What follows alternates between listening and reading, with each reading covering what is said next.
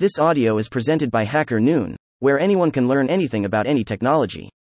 NFTs are cool, but everybody is focused on the wrong thing. By Andrew Magdi Kamal. For quite a while, I have embarked on the mischievous journey of observing the NFTs fad.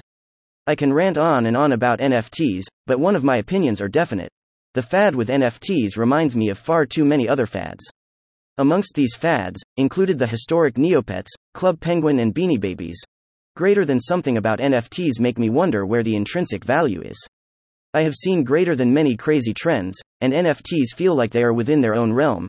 Much of the craze with NFTs have been fueled by celebrities, fake self help gurus, and lifestyle vloggers.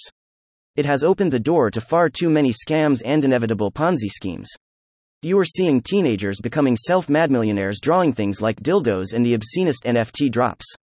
To some point, lots of the fad going on with NFTs feels like we are entering the Jackson Pollock era of the blockchain world. That said, I am not here to trash on NFTs. The technological implications of NFTs are what intrigues me, and I have co founded an NFT startup that focuses on the technological realm of its use cases, the idea of NFTs can be solid if Patinto practice purely on the technological aspects of what they can provide. NFTs for archiving data and records, intellectual property, concert tickets, certifications, and so forth do have a potential value. What ways can this technology be utilized to make people's lives easier? This is true, especially if it can be done in a privacy preserving way.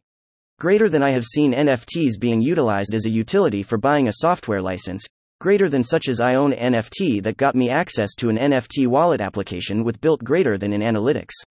These are clever usages. I would like to think that there are many ways that the technology can be utilized for purposes that benefit humanity. In fact, various design paradigms of microeconomies or transactional models can be feasible. However, people seem to focus way less on the tech and just with the idea of being involved in the next big thing.